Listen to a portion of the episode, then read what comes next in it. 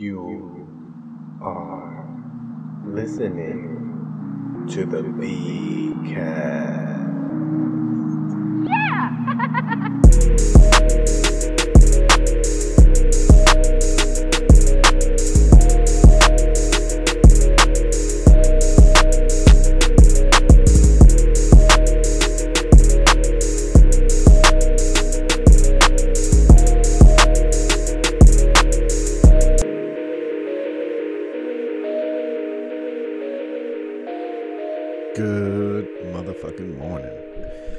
Go again, another Morning Bird show on a beautiful Monday morning, December 21st. It's Christmas week, ladies and gentlemen. Merry Christmas to you if you celebrate. Happy Hanukkah if you're going through it. Happy Kwanzaa if you've ever been fucking arrested for no reason. Drinking coffee, working here, getting ready for work. And I should have did this yesterday. I'm always procrastinating, pushing things off to the last minute. And then I sit here and I'm like, God, I got to get this out. You just have this thought in your head and you got to blast it out. 2020 has been a real shitty year for a lot of people. It's just been a year of adversity, a lot of adversity for everyone, financially, physically, health-wise, emotionally, everything. Everything has been thrown at people this year. And I know a lot about adversity. I've been here before. So I just wanted to share a little bit of my experience, a little bit of my hope with adversity, so you could understand that shit happens in your life. Bad things happen all the time. Bad things happen to good people. Bad things happen to bad people. Bad things happen to everyone. And that's just a really unfortunate part of life, but I think it's part of the balance. I think it's part of the balance in good and evil, the yin and the yang. If no bad things ever happen to you, how good would the good things in your life be? Like, I think about that a lot. Like, without the pain of heartache and heartbreak, like, how good does love feel? You know what I mean? Like that opposite. Would love feel as good if you never had your heart broken? If you've never put yourself in a vulnerable position where you can get hurt, would love even matter? So that's just kind of some of the things I think about when I'm stoned. I can talk about being stoned now because it's legal in New Jersey. Thank God for voting. Yeah. So one of the before I jump into this real quick, I just want to say, shout out to 2020 for going ape shit on everyone. I don't even know why I said that. That's not what I wanted to say. I don't know. It's just been a crazy year. We're at the home stretch and we just got to push through and come out the other end. Hey, next year might be worse, ladies and gentlemen. Next year might be worse, but I want to rewind. We're going to rewind back to 2003. 2003 was a good year for me. I don't even know if it was a good year. I don't remember much. But I felt in my mind it was a year that I was going to start turning things around, because I want to do a series on my life where I just start talking about from when I'm little and then just keep going all the way through until today and just see what comes out. This is my life. That's what I'm going to call the podcast series. The This Is My Life episode of Victor Cedeno. All right, so 2003, I graduated high school in 2000. From 2000 to 2003, I did nothing, all right? I had no ambitions. I had no desire. I couldn't hold a job. I couldn't get anything going. I mean, I was 18 years old. I got a job with my mom in the union, all right, in a laborers union where we worked for Sara Lee Coffee. The place smelled wonderful all the time.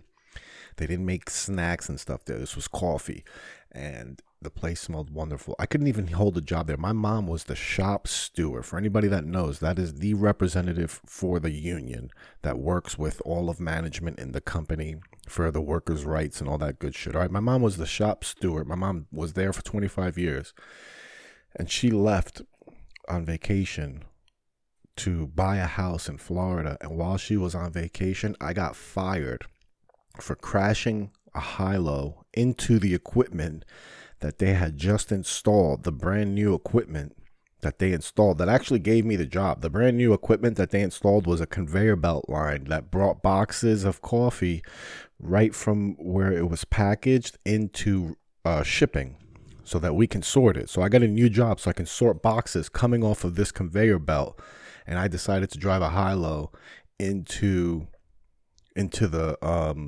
fucking conveyor belt system. And it sent shockwaves. Like, I almost got electrocuted. It sent shockwaves. I hit the fucking conveyor belt so hard, it fucking almost electrocuted me. Like, I felt the shockwaves around me. And then they just sent me home. And then I got fired. So I couldn't hold a job. I didn't have anything going for me. All right, that was a good fucking job. I was getting paid like $500 a week with overtime as an 18-year-old. All right, that job would have been good for me if I kept it. Had it been good for me, though, would it have been good for me? Or would I have been stuck in a dead end? I don't want to say dead end. That job provided so many opportunities to my family. It's just, you know, stuck in a spot where you don't want to be. Stuck in the hamster wheel. All right, most of us are stuck in the hamster wheel where we're just spinning. There's nothing that we're really working towards. There's no end goal. There's no... you know, cheese at the end of the tunnel, really, when you're stuck in a job that you don't want to do, that a job that doesn't reflect your desires, your passions for life. Like, you don't get up every day and you're energized to go to work like, yes, oh, I can't wait to wait till I put this box together, the way I tape these boxes, the way these people are going to get their coffee. Like, you just don't have the passion for that as you would something that you are passionate about, right?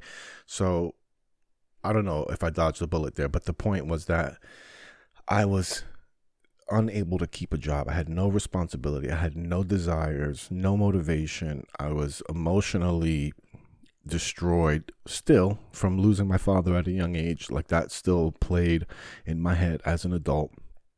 And just the traumas of life and just being a loser. I was just a loser. I had no desire to do anything.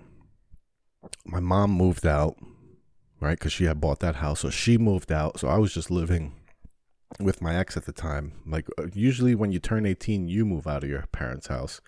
When I turned 18, my mom moved out of the house and just left me there in the apartment. And we took over the payments and whatever. So anyway, 2003 was a pivotal year for me because I thought I was going to turn things around. I thought I was going to get things going. Like, I had enrolled in school with my friend. We enrolled. We were going to be cops. Like, one of my best friends from childhood, Billy Alaimo, we were going to be cops. We went to school. We went and enrolled in Bergen Community College. We were going to start taking criminal justice classes. We were going to be state troopers, right? That was our goal. And then so we were in school. Like, I had made a decision in my life that I was going to do something, right? Like, I needed to have purpose. I knew something was wrong. That year, I also worked at a gas station where an employee at the gas station who I was cordial with and had smoked weed with before had brought someone there to introduce me to them so that I could sell them weed. I wasn't a weed dealer. I just couldn't get it. So he asked me if I could get it for his friend. I was like, yeah, whatever. You know, I have this on me. And they're like, no, we want weed. So long story short, I was just getting them weed, not even to make money, just to pinch a little bit of weed out of the bag so I could have to smoke. And then I could help these guys out because I'm a helpful guy. All right, ladies and gentlemen, I'm a fucking nice guy. And if you need help that I can profit off of, I will help you without profiting too much. And I was stuck in this little thing. I did that. Boom. That like was early in the year. Then towards the end, yeah, that was like in the beginning of the year in winter days. And then by August, we enrolled in school. I enrolled in school like the week of my birthday. Like, I enrolled in school like early August, and then like a few days after my birthday, I got arrested. Like, they came to my house. They fucking had badges. The cop, the guy that I was selling to, that I didn't know was a cop. I thought he was my new best friend. Turns out he's not. He was just faking it. I was devastated. Not only that I was getting arrested, but I had lost a potential new friend that I thought I was making. And I thought, you know, when I first got arrested, I'm like, it's weed, whatever. What are they going to do? I hear the kid coming now, so I'm going to have to pause this for a sec. But I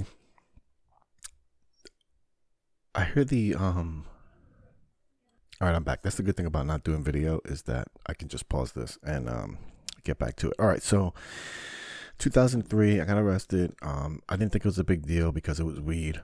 Then I went to court, and they told me I was facing 25 years in prison because school zones are everywhere in the state of New Jersey, and that is mandatory time in jail. All right, maximum amount in a school zone, the maximum amount of time that they can give you is 10 years. That is the maximum amount that they can give you.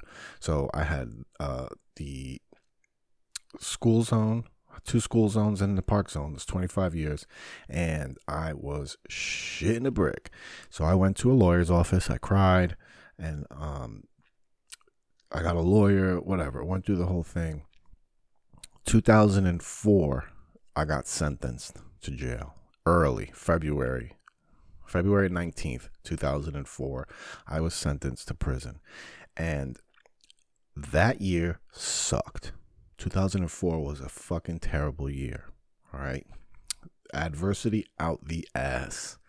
All right. First of all, I was all alone. I had to go to jail. Then I had to go to fucking rehab. Outpatient kind of, no, it was an inpatient rehab, 6 months.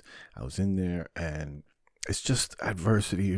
If you've never had to be institutionalized, if you've never had to be locked up and had someone else tell you when you can eat shit and, you know, live your fucking life, then you don't understand.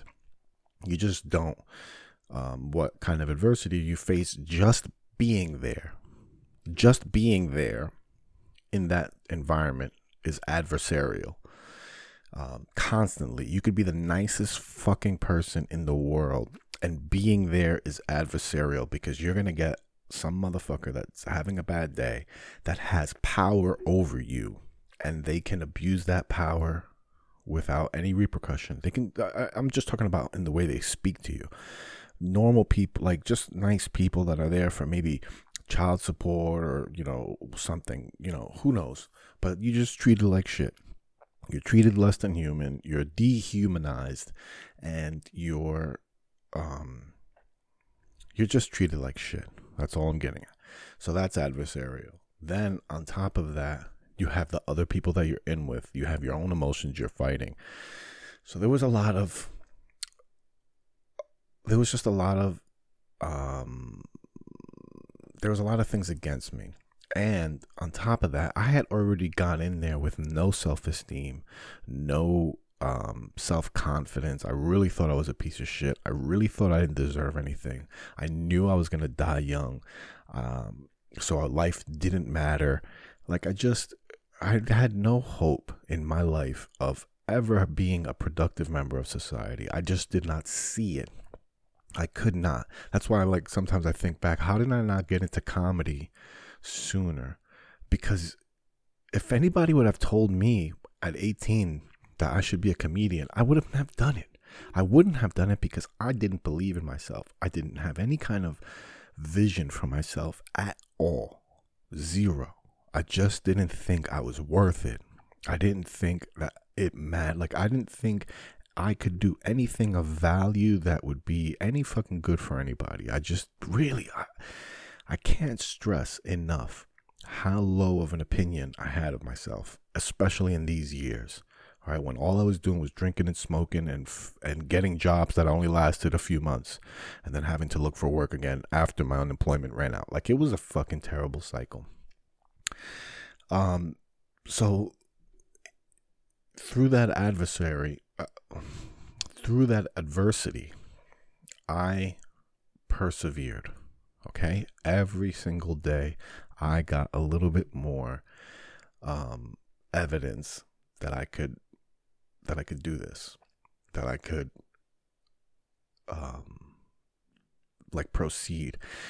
And this was a conversation I had with my brother right before I got sentenced, where we were talking about beating the system. Like, how do I beat this? And then my brother was like, you have to, if you want to beat the system, this is the best advice I ever got for this time period. It's like, if you want to beat the system, just do everything that they tell you to do. If you do everything that they tell you to do, they can't beat you if you do what they say. They can't beat you because you're going to do what they say. You're going to excel in their program, and it's going to benefit you as a person. Like, we didn't talk about all that, but it was just in my mind. If you want to beat the system, just do everything they tell you and they can't do nothing to you. That was the mindset my brother put into my head before I went.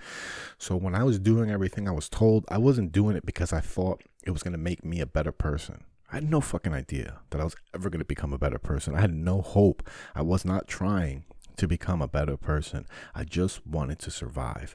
I just wanted to get past it so I can get out again and go back to living my fucking non-existence of a life. That's all I wanted to do. But in the process of doing everything that I was told to do, I learned more about myself. I put in work. All right, group therapies, participating, one-on-one therapy, and just really doing everything they told me. When I got out of there in September of 2004, was it September or October? I think it was September. When I got out of there in 2004, I had a lot of adversity. That was not, like, getting out of there was not the, was not going to be the easy part. The easy part was being in there in a controlled environment, like dealing with all these things I was dealing with and changing my behavior in a controlled environment. Now we get out into the fucking real world where it's uncontrolled and you can make all the choices you want in the world that will lead you down the wrong paths. You can make all the wrong decisions and it's all on you. Now, when I got into the real world, I was part of a program called Drug Court.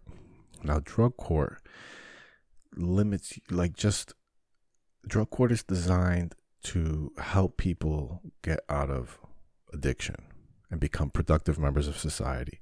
And it's very, very, what's the word I'm looking for? Invasive in your life. It's very detailed. Let me give you an example. When I first got out, I was a free man. I had to report to probation every Monday. Mandatory. Every Monday for urine test. That was mandatory. Now, every Thursday, it was mandatory for me to go to court. So every Monday, I had to report to probation. Every Thursday of every week, I had to report to court at 12 o'clock in the afternoon for drug court. This was everybody that was in the program that was out. And some people that were in jail, they'd get like, if it was a certain date, or they were just checking on you, they bring you from the jail or for whatever program you are, and you come to court on that date. And on that date, you get in front of the judge, you drop a urine, talk to your probation officer, and then you get in front of the judge when it's your turn. And the judge asks you, how's everything going? Do you have a job? You have to have a job on the books. Do you have a job? Are you going to meetings? Because you have to go to meetings. How's outpatient therapy? Because you have to do outpatient therapy. And it's basically just a check-in. And then you're done, boom, and you go. All right? So probation Mondays, mandatory urine. Mondays, you can go all day from 8 a.m. to 5 p.m. to drop that urine. There's no appointment. You just got to show up, sign up, wait for them to call you, then go drop a urine, make a little payment on the fine, and then go about your business. So I would go after work and try to get there, you know, last minute, but we'll talk about work in a minute. So 2 days a week. Now, you also had to make 3 meetings, all right, 3 AA or NA meetings every week, and you had to have a paper signed by the meeting. You have to ask questions like about the meeting, what did you learn, blah, blah, blah, blah, and then have it signed at the end by the person at the meeting. And those papers were due when you went to court every Thursday. You had to show those papers. All right. Monday probation, Thursday court, 3 meetings a week. Also, outpatient therapy. So it's rehab, but outpatient. Had to do that 3 times a week as well. Okay.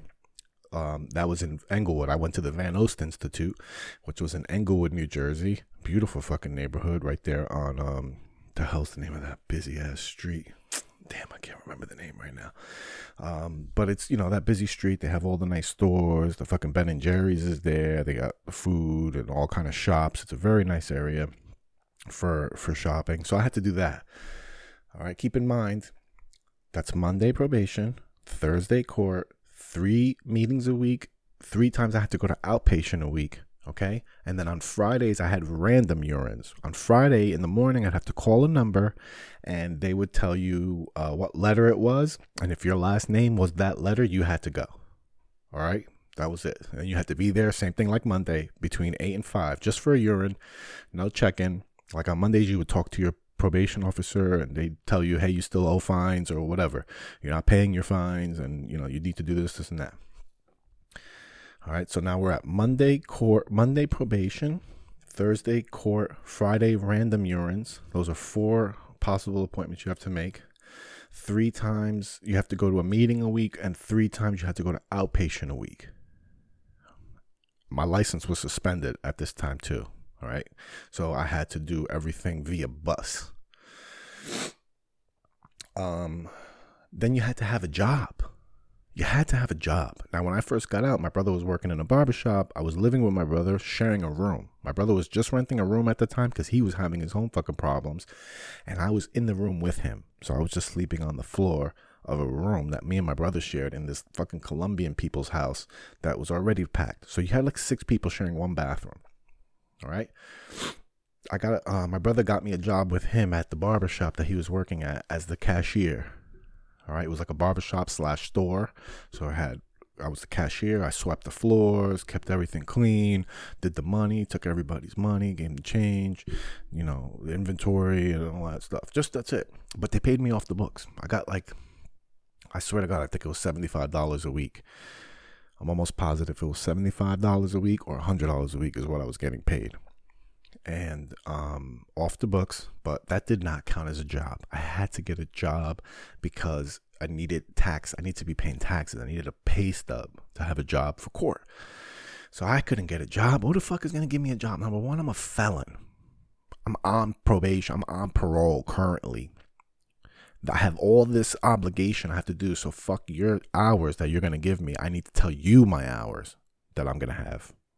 All right.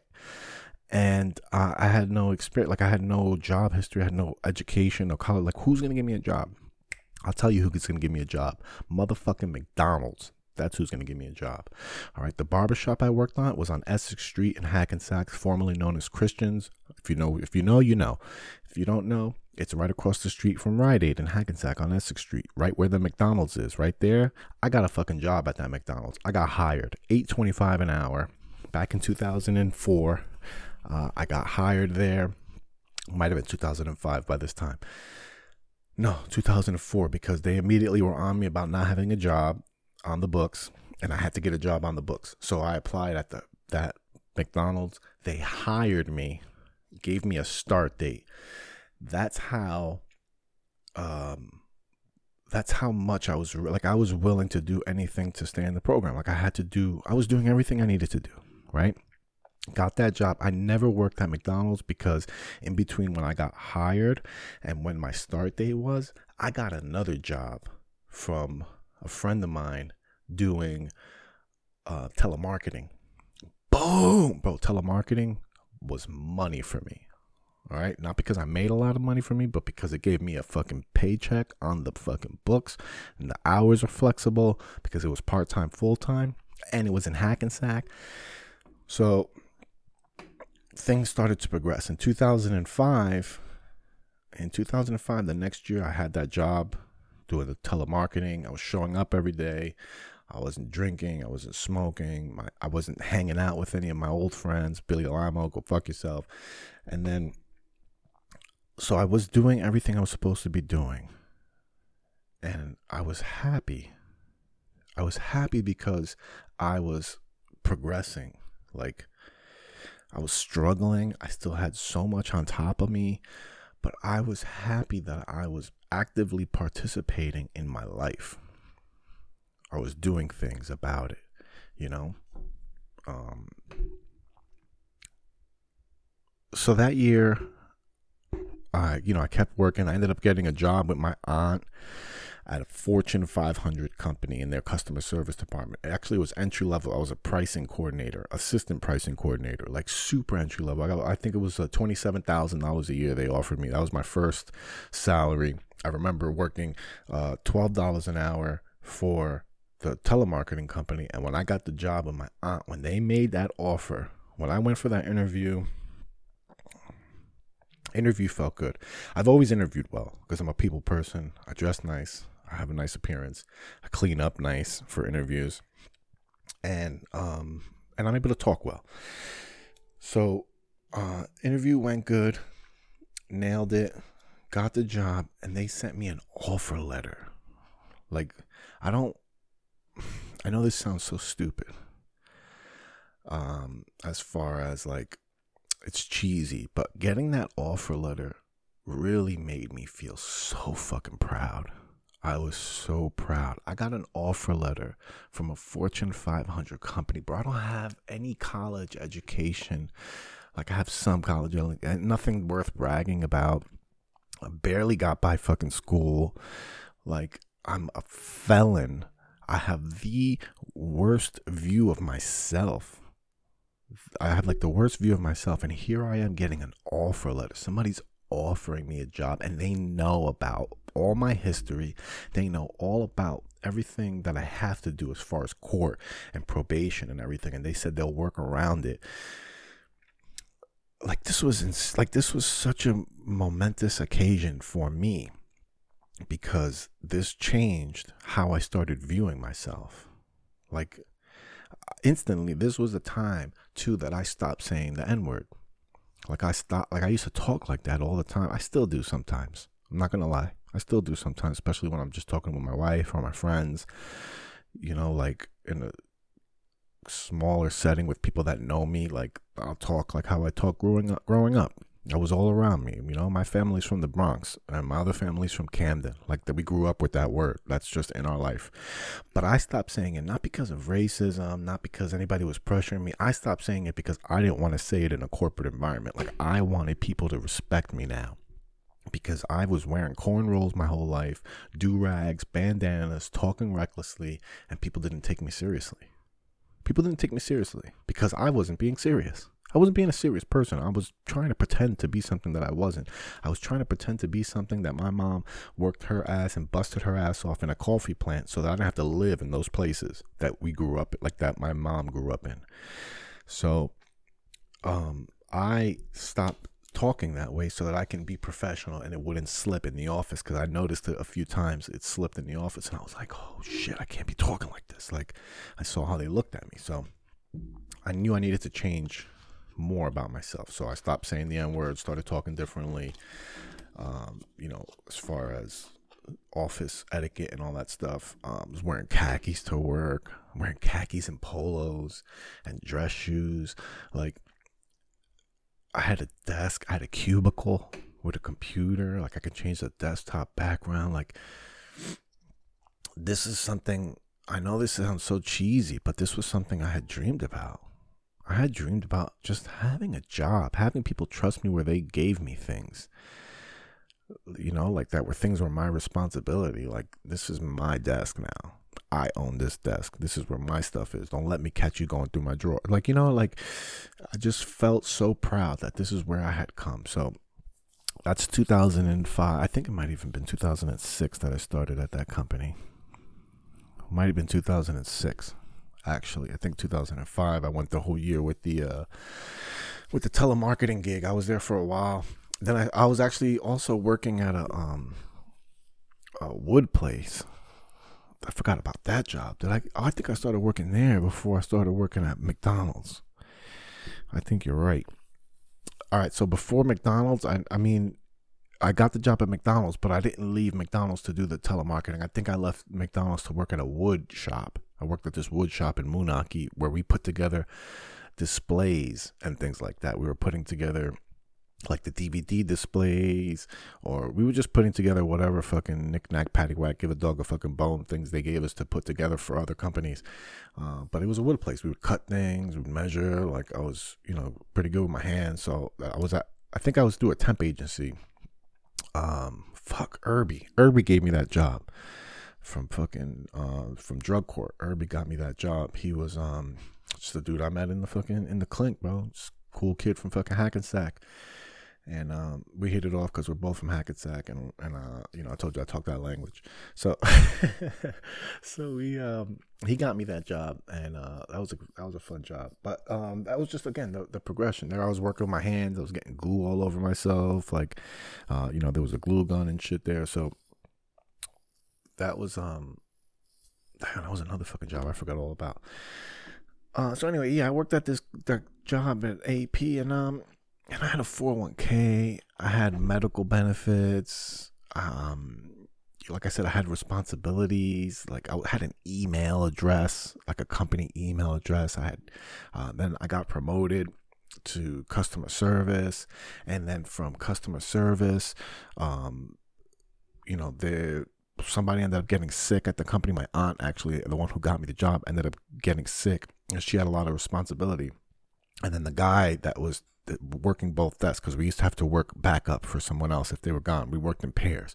So if the person that you were working with was out, you covered for them. If they went on vacation, you covered with them. You would do double the work, and everybody would help you, whatever. So when my aunt got really sick, she was out indefinitely, and then the guy quit. He couldn't take the two desks. He was like, fuck this shit. I don't want to do this. I'm out of here. He left.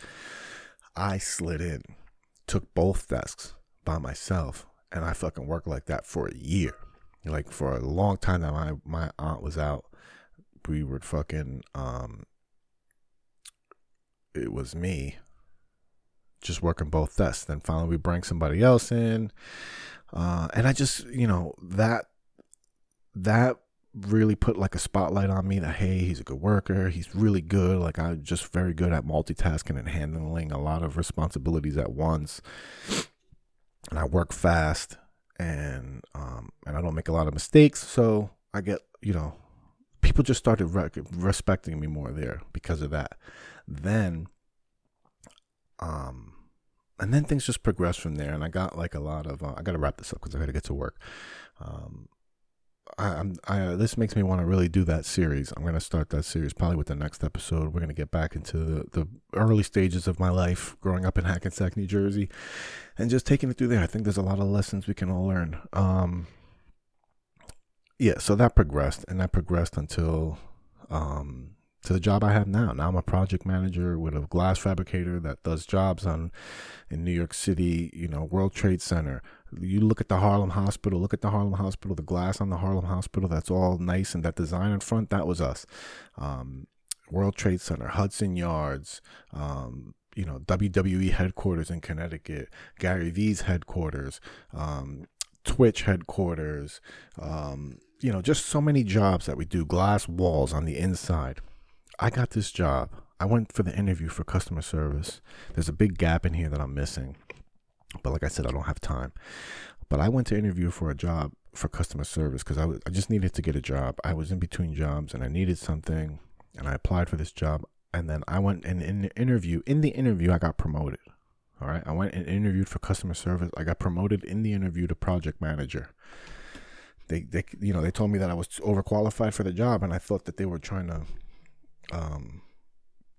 like a polite way to get rid of me. You know, when you tell someone, I'm sorry, you're overqualified, we'll keep you in mind. And they said that to me, and I was like, fuck. I was like, but we have this other job we want you to come in and interview again for.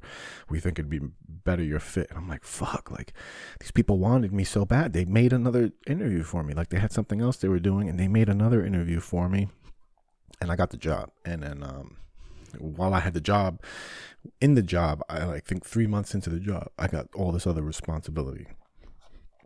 And, you know, now I have their biggest accounts, dealing with their biggest projects, and I have all this responsibility placed on me.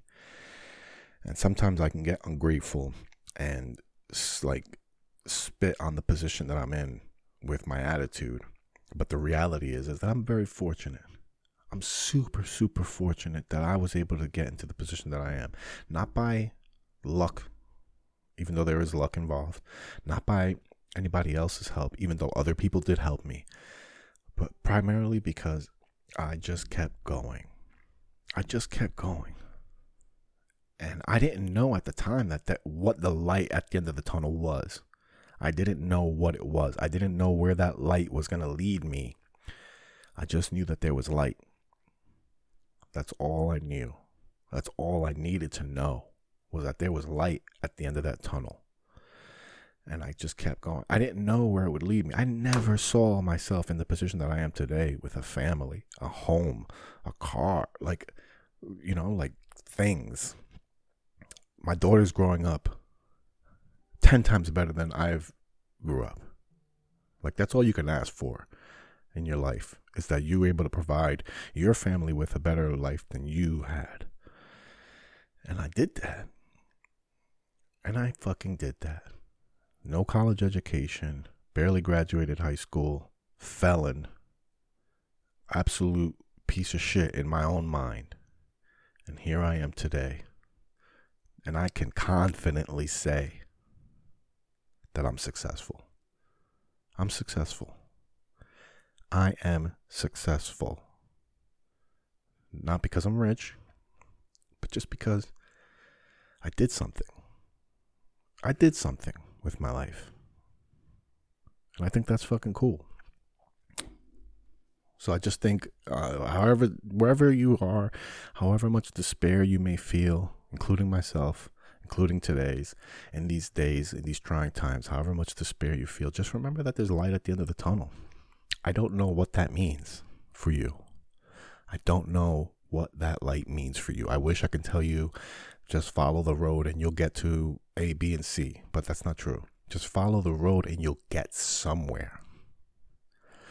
Follow the road and you'll get somewhere. If you don't follow the road, if you just stay still, pitying yourself and feeling sorry for yourself, you're going to be exactly where you are. And you already don't like it there. So fucking move. Move, bitch. Get out the way. Get out the way. That's it. This podcast was longer than I thought it was going to be, and it's not as long as I want it to be as I'm talking, but I got to get my ass to work so that I can keep this job. Yeah, I mean, I'm just really grateful throughout all this. As much as I complain, I know that this job isn't what I want to do with my life, but I'm so grateful. I'm so grateful to this job that if I hit the lottery today, if I hit the lottery today, $100 million, I would not quit right away. I would not quit right away. I'd have to help them. Like, I'd give them notice and I'd help them transition. That's how much respect I have for this place because of what they provided me. I mean, I've worked this whole year. I did not get laid off. Other people did. And it's not the company's fault. It's the situation that we're in. The company had to make some hard choices, but they also made a lot of great choices that provided a lot of people with the ability to provide with their families. And they did it with the safety of the employees in mind.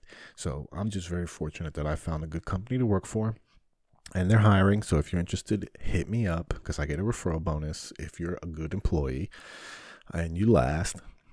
So hit me up if you're in customer service, if you're in driving, or if you just want a fucking plant job. If you just need a job, just hit me up. I can try to help you the best I can. If you need help interviewing, if you need help with your resume, these are all skills that I've acquired that I am very good at. And I would be happy to help any of you that have listened to this podcast because you're supporting me, and the least I can do is help support you. So I appreciate you for listening. That is it for today. Again, vicisfunny.com for all the good stuff. Dojo of Comedy.com. I don't think that's a website. It's tiffscomedy.com still, for the best comedy club in the world, the Dojo of Comedy. And that's it, baby. Have a great day. Merry Christmas if I don't talk to you. Enjoy the holidays with your family. Remember what's important, and that's just your health and how you feel about yourself. Work on those things. All right? You're listening to my daddy. of the Week.